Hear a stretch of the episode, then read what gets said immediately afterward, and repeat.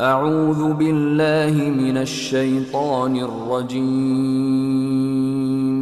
بسم الله الرحمن الرحيم.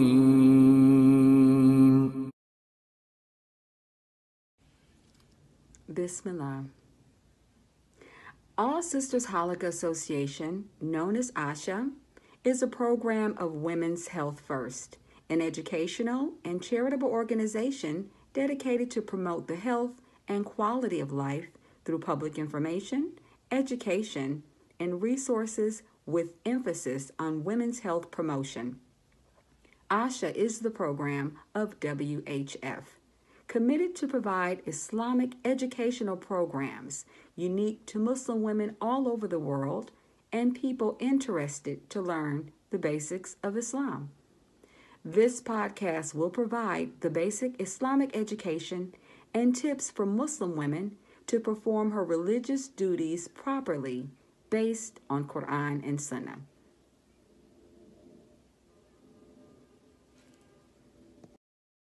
Assalamu alaikum wa rahmatullahi wa barakatuh.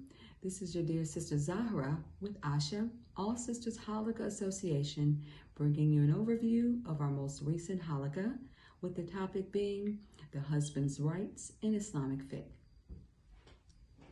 Let's move forward, inshallah. One of the most important issues of religion, which all women much know and learn, is the fiqh, the matter of the husband's rights.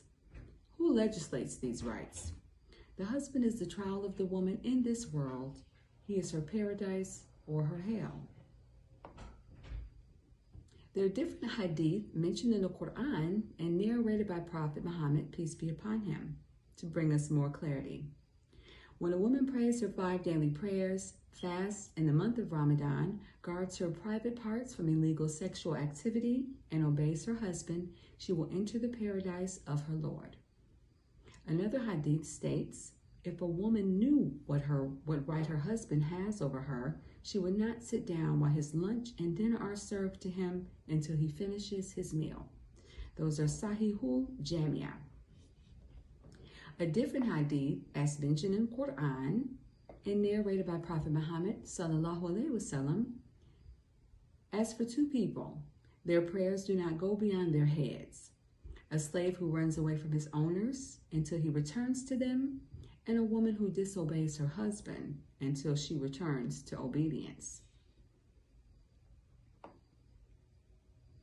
Another hadith to bring us more clarity. No one should prostrate to anyone else, but if anyone were to prostrate to anyone else, it would have commanded women to prostrate to their husbands out of respect and honor, as not as an act of worship to another person, because of the great right that he has upon her. Another important right includes the right to be respected and honored by his wife, no matter how rich or poor he is. If a woman fails to respect her husband, her home will lack harmony and peace in this regard. And this is related by our beloved Prophet Muhammad sallallahu alaihi wasallam. One more significant hadith brought to the brought to mankind by the Rasulullah wasallam illustrates the importance of the husband for his wife. When the slave of Allah marries, he has completed half of his religion. Then let him fear Allah regarding the other half. We conclude by saying that all these hadith quoted with authentic sources are enough to inform every one of us Muslim women about our role is expected to be. We shall discuss rights of women, inshallah, again in our next halaqa. Know that it is very important that every Muslim couple tries to understand what Islam says about our rights. We thank you for your time. We look forward to seeing you in our next halaqa, and may Allah continue to bless us all. Ameen. Assalamu alaikum wa rahmatullahi wa barakatuh.